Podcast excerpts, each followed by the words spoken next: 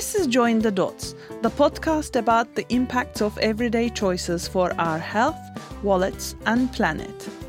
Welcome to our new series, Demystifying Expertise. While making our regular podcast, we are connecting with experts in many fields, some familiar, some less so. In this series, we'll learn about what they do and how they see the world.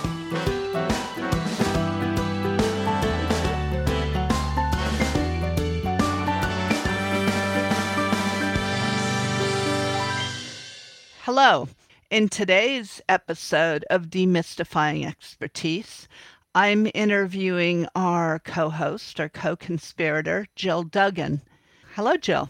Hi. Nice to see you today, Sabina. Nice to see you too.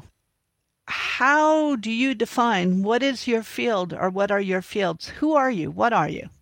Well, right now, and since June of last year, I've been Executive Director of Environmental Defence Fund Europe. And Environmental Defence Fund is an environmental NGO that started over 50 years in the US and is now expanding into Europe. But um, over the years, I've worked for governments in the UK government, the European Commission. I've worked for think tanks. I've led business groups. And I, I guess if I have an expertise, I would say it's probably thinking about the policy options in order to change the world in a better way. And I've studied in the past, I did the environmental economics masters at UCL that uh, Etche also did, and I did rural environment studies as a BSc at University of London at Wye College as well. So I've kind of covered a lot of ground, but I've also studied fine art. I started a an honours degree in fine art. I dropped out after a year because I was skint and I couldn't see how it would pay the rent. Many years ago, I signed up for a degree in history with Birkbeck. And again, I found the kind of pressure of working full time and then working in the evening in my 20s too much. So I dropped out of that. So I also started a creative writing degree and I did the first third of that, which was, it was part time over two years with the University of Kent. But then they dropped out of that. They pulled the next two modules of that, so I couldn't continue that one. And in between time, I've done a variety of other things. So you could say butterfly mind or broad experience, whichever way you want to look at it. Well, I, I think that's an interesting point. I think often people are told that they should follow this focused and linear path following a specific field and a career. But the sort of problems we try to address when we talk about environmental policy and management are complex and transdisciplinary. How do you think your experience prepared you for what you're doing now? Back when I was 18, I was going to do a degree in economics then. Um, and the reason I didn't was I rowed with my dad about um, going out late and whether he would pay the maintenance grant you still got in those days. So, in a way, I've kind of come full circle. I was very, very political and always campaigning in my teen years and very interested in politics in a way that my school friends thought was bizarre. I was really loved O and A level economics, so that was why I was thinking about that. So certainly been really helpful to understand that. And the environment, I think, is something that I've just become increasingly aware of, you know, from my early 20s onwards. And I made a very, very conscious decision when I went back when my daughter was little to do environment studies because I thought this was going to be an ever present problem. And that if I wanted to change my career path, that was a very sensible move in which to go because it was something that I was interested in and that there would be an increasing demand for people who understood the issues which I think has proved to be true. So this is interesting. You early on, when you were a young person, already saw the connection between your political interests and economic education. Yeah. And it was really about understanding the driving force of economic thinking to, to policy making, I think. You know, I suppose the characteristic that's been there all the way through is this desire to change the world for a better place and maybe you know some of the early campaigns that I might have been interested in were probably based on a little bit of teenage naivety. But nevertheless you know that that kind of why should we put up with things? Why don't we change things? And I had three sisters and I can remember early debates with my father about why is it different for women you know and why should we wait? Which i think also applies to lots of other issues as well is you know there's the smashing the patriarchy uh, is it's uh, kind of part and parcel. So how did you actually get there? Let's talk a little about your career progression. I had a misspent youth let's say. I was very very easily distracted by other things and rebellious and didn't want to accept the status quo. But I can remember my mother advising me, and I can't imagine what this advice just wouldn't happen today, uh, of becoming a secretary and working my way up from that. And given that I went to a girls' grammar school, and in that girls' grammar school, I th- there were girls who passed the 11 plus, only about 30% in those days went on to university, which is kind of staggering now. And that's partly because fewer people went on to university anyway at that time. But I suspect if you looked at a boys' school, the proportion would have been higher. So I think it was about expectations, being on the cusp of, I think even three or four years later, that was a very, very different story and it would have had a different trajectory. I was a bit short termish, I think, for a long time looking for somewhere where I could fit in. And I was deeply frustrated about my lack of progression and not being able to find a good career. And actually, there was a letter I got after applying for a job when my daughter was quite little. And I applied for a fairly menial job I think, with an organization that found first day editions of newspapers for special events and things. And the guy, I've no idea what his name is, but he wrote back to me and said, Your CV is way too long. It shows a lack of direction. You really need to sit down and think about your life. And it was it was that kind of wake up call, which was quite useful. You know, it was on the one hand very cutting, but on the other hand, think made me think, yeah, how do I present to people? What do I want to do, and how do I rectify that? And that led directly to me signing up to the Rural Environment Studies degree at Wye College because I wanted to change that. So, how old were you then? I was 40, Sabina. Oh, excellent, you. I think that's a wonderful tale. When you were growing up, were there opportunities that were missed, or were there simply no mentors or role models that you had access to? I think there was definitely a lack of mentors and role models. And I'm thinking about, you know, my early jobs. I was a management trainee with John Lewis Partnership. And I can remember my departmental manager, Mrs. Gorman, who was horrified that I wasn't going to take up my place at university and I was going to stay at John Lewis. But as I said, I'd had a big flaming row with my father and I wanted to be independent. So she perhaps could have become a role model, but no, there weren't actually. You know, if I think back to my early roles, I was always working for men. Women were always in a in that you know the first sort of decade of my working life were always in a support role, and yeah, there was a real lack of mentors. Yeah, I hope in our generation that we're doing more to provide that role, the mentors and the role models to bring up the next generation. Yeah. Did you see even at the national level well, Margaret Thatcher was prime minister for a while, but you know, okay. Uh, it, was, it was not somebody I empathized with. I had a job. I was a grant administrator at the London School of Economics for a while, and I think there was probably one woman academic in the department, the economics department at the time. My recollection, out of probably thirty odd men, and some of them were odd. not that we're always normal either some of my male bosses were very encouraging and helpful in a way, but they were not role models and they were not mentors in the way that you might want. So, um, what do you do on a day to day basis? I, would like to explore your current job, but also the job you had before this and the transition between them, because I think those are both quite fascinating. So, I'm in an interesting position at the moment because I was recruited and took on a role in lockdown. And so, although we weren't in lockdown at the beginning of the recruitment process, by the time it ended, we were. And as I said, Environmental Defense Fund is an organization that's very, very well established in the United States. It's been in Europe for about just over five years. So I spend an awful lot of my day on Zoom calls and it gets particularly busy after two o'clock in the afternoon when America comes online. And so my day tends to be working with a variety of programs. So the programs in Environmental Defense Fund cover energy, transport, direct climate issues, ecosystems, etc talking about what we can do in Europe in a way that is constructive and useful and additional.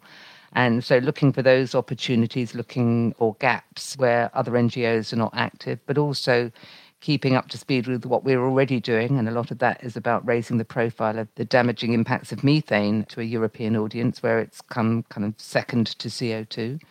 And looking at, you know, solutions and working with my colleagues on what's appropriate here. So it's partly it's a little bit about interpreting the European environmental landscape to my American colleagues and vice versa and obviously promoting Environmental Defence Fund as an organisation that kind of likes a strong evidence base. It has its own in-house science and economics capability, and which is kind of unusual for a lot of NGOs. So it's quite interesting. And I also have colleagues in India now and in China, so I spend quite a bit of time communicating with them. So an awful lot of my role is about communicating, interpreting, developing a strategy for Europe, all of those things you do as an executive director and trying to get to know people under lockdown. And how does that compare to the job you had before? So I would say a lot of my roles have been about interpretation. I was doing a bit of consulting prior to this role, but prior to that, I was director of the Prince of Wales Corporate Leaders Group and the European Green Growth Platform. The Corporate Leaders Group is a membership organisation of progressive companies and a lot of my role there was interpreting how policymakers can use the, the knowledge and, and experience of companies to make better policies and how to communicate that. There are lots of different ways, but actually interacting at an early level with policymaking is going to be far more effective than presenting opinions when policy is pretty much done and dusted. And how to become that sort of credible interlocutor that is useful for policymakers. So you were building an interface between industry and policy. In America, we'd probably call that lobbying. How is it different than being a lobbyist? What was the difference in the role? Firstly, the industry or business group for the corporate leaders group is cross sector. You know, they're all going to have different responses to different policies. They all see themselves as progressive on climate action and want to see more ambitious climate action, but the way that they might interpret that ambition will be different. So there's a lot of corralling, working out for them where the useful points of support are. And I know from my government experiences, government need supportive business for contentious policy. So it's looking at, at, where the Green Growth Platform or the Corporate Leaders Group can provide that support most effectively and also working with the companies to understand their different positions and why they hold them and the different impacts of policies on different sectors. Oh, fascinating. And before that, you were in government. Immediately before that, I actually went to the dark side for a little while, very deliberately, and worked for Doosan Power Systems and Doosan Babcock, which is an engineering company I think there's something like 160 companies across the world that have got Babcock in their name. So it's very, very difficult to separate them all out. But Doosan Babcock was Korean owned engineering company, had been Scottish mostly for a long time, and basically built the equipment for power stations, including nuclear and thermal power stations. So I went in there because I wanted to understand that side of the industry that gave me a wonderful opportunity to understand how policy was interpreted, which was a hugely important part of what I learned.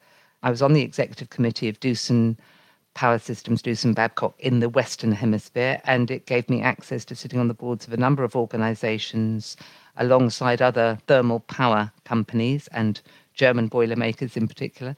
So it was incredibly useful to understand the conversations that hadn't been had with those industries where they hadn't been in the room, hadn't understood the direction, how they interpreted policy, which was fascinating to me and really made me understand that government can say things, but companies don't see this as a sort of indicator of the sense of direction, but as a sort of standalone policy.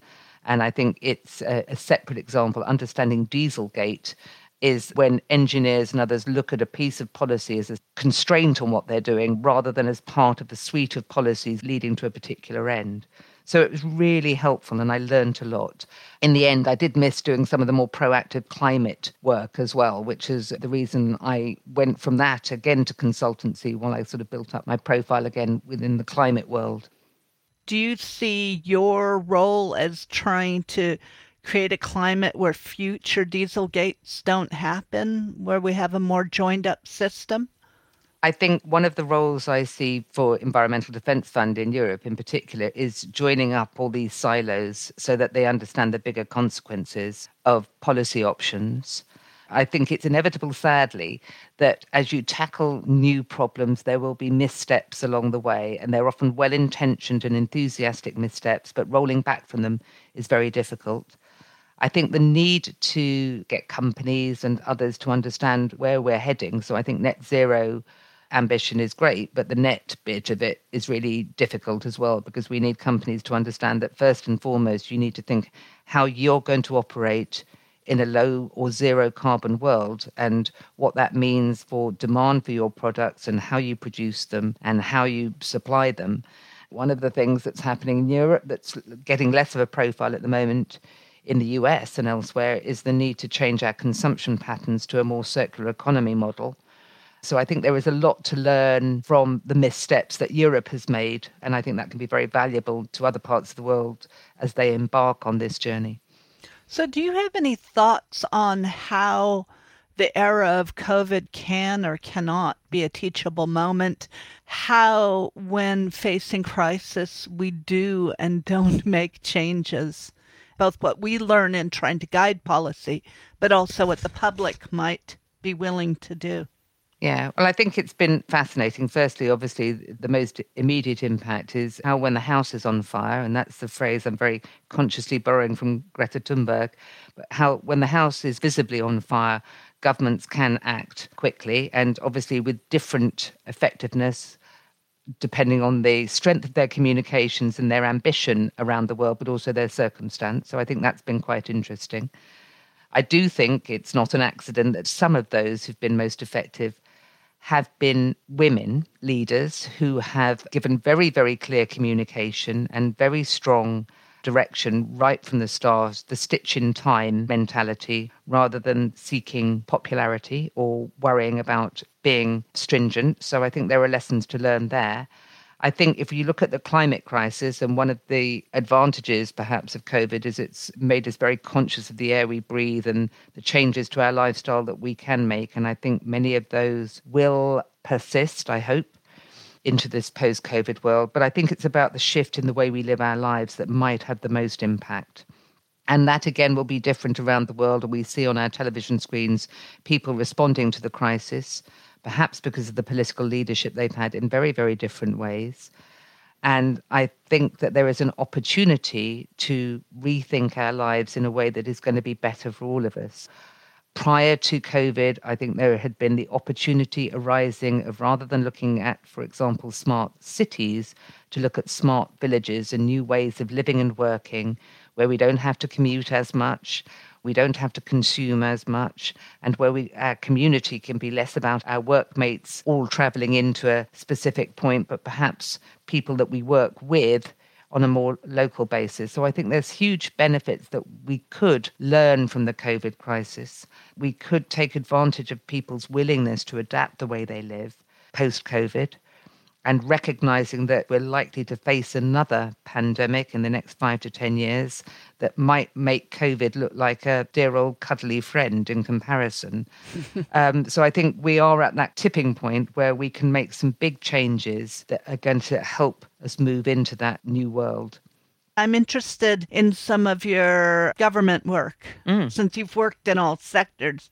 Well, I joined the UK government in 2001 as an elderly fast streamer. So while I was at Wye, the careers advice there had suggested that I put myself forward for the UK civil service fast stream exams, which in those days, I think the recruitment took about a year. And at the same time, because I did well in my BSc, I got funding to do a master's in environmental economics. So I decided to do that actually the UK government at that time, when I joined, had been going through the foot and mouth outbreak, or you might also call it restructuring of the agricultural industry, which had been an absolutely devastating impact on the agricultural sector and had forced a lot of rethink. And I suspect that one of the things that has happened is I doubt whether we've ever got back to the same levels of stock intensity that we had prior to that. And it also led to a lot of new policies being introduced. So I went into the civil service as a fast streamer. My first role was as assistant to the director of animal health at the tail end of the foot and mouth crisis, which was quite interesting because I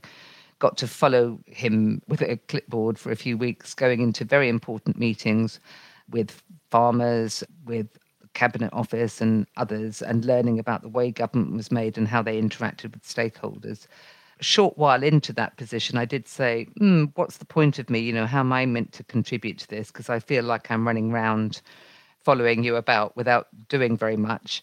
And partly I was able to do that because I had been earning so little money. I'd been on a, a support grant to do my master's. And so I had very little to lose. So I think the times that you can make important decisions and be outspoken in your career is when you have very little to lose. And as a result of that, I was given a new role to assess the communications and structure of DEFRA at that time. And it was called the Duggan Review. So I was six weeks into my role and I started doing the Duggan Review, which was held up as a big success. And I moved through the ranks and my, my roles very quickly to become head of illegal imports in the UK government. And I think all of that experience, initially not in my chosen line of work, which was probably, you know, I wanted to get into working on climate change, but it gave me invaluable experience as to how the UK civil service works and how it responds to events and how it initiates things. And I have to say, despite all the criticism that UK civil service attracts and much of it justified. But nevertheless, I think the smartest, most hardworking people I have ever worked with have been in government and really smart people doing really important jobs really thoughtfully. With a few exceptions, but a very few exceptions. So I come away from the civil service with a huge amount of respect for the people who work in it. Would you feel that's still true now, or do you think some of those have fallen out or been rooted out? What I've seen in the UK civil service, and obviously I've also worked with the European Commission, some people get to a point in their career where they are frustrated in the civil service, so they have lost people, but they've also retained people. Mm. And I would still say that I have a number of friends and former colleagues working in the UK civil service who I still think of as probably the hardest working, most dedicated people that I know. You worked in government represented in Europe and North America as well. I spent a lot of time for the UK government working mostly in North America because I'd been head of developing a carbon market in the UK and Europe. I went and worked with California in the Western Climate Initiative. Um, I spent a lot of time with them helping get their carbon market off the ground and advising on the pitfalls, you know, the things that we had done that we would have not done in with the benefit of hindsight. And because of that work, I also got to know those who are working on the Regional Greenhouse Gas Initiative and those working in other parts of the world, in South Korea, in Australia and New Zealand on carbon pricing at that time. So I did quite a bit of that. And one of the things that I was recognized was being able to communicate deadly boring and quite complex policy issues in a way that was not streamlined, but fairly logical and straightforward so that it was easier for others to interpret. So I got quite a lot of work doing communications and, and going and talking to groups and convincing them of the benefits and otherwise of various courses of action. So I was seconded into uh, working in North America and I spent a bit of time at the World Resources Institute as well, working with them and with colleagues at the embassy in Washington. So, what's one way of thinking or framing problems that you use that you think might work for others in the context of making choices and understanding their impacts? Well, I suppose there's a few things. Firstly, what's the audience and what are their preconceived notions and where are they coming from? So, the most valuable work that I have done is working in the thermal power sector to understand how they think and how government message and policy messages are interpreted, which is not, the most part, it's not in the way that government and policymakers intend at all. So I think it's really important to understand that. But nobody wants to be told what to do. So you need to put yourself in the position of the audience and think about okay, what are the resources that they have to hand? What are their experiences? How do they think of themselves? And then try and think about policies and how that might work for them. I never went along to anybody and said, you should do what we've done. I went along and said, this is what we did. These are the bits that worked well. These are the bits that were more difficult see if you can do something better, really, and happy to help. Finally, why this podcast? Well, Sabina, we met at a party. It was beginning to get raucous quite early on, party for EFTech, and had a conversation about the bits of policy that work in silos and don't join up with the other bits, and the information that makes us change our mind, and how do we communicate that? So I think this has grown out from that frustration that I've seen all the way through my career, even with some of the smartest and, and most brilliant people, is that they don't know what's happening in another part of the woods that might impact on their decisions and on the policy options that they have before them on how they should be implemented. So I'm really keen that we continue to revise and accept where we've got things wrong and how we move forward and make sure that people have information that can contribute to good decisions. And I'm also very aware that our knowledge and our information changes all the time. So we should always be prepared to revise what we thought was true to what we have learned is, is probably more true. Uh, very good philosophy. Thank you very much for your time. Thanks, Sabine. And thank you for listening. Thanks for listening. And thanks to the rest of the team Tara Uyghur on podcast production and Neil McEwen on sound and music. If you enjoyed this, look out for our upcoming episodes and all other info on our website jointhedotspodcast.com.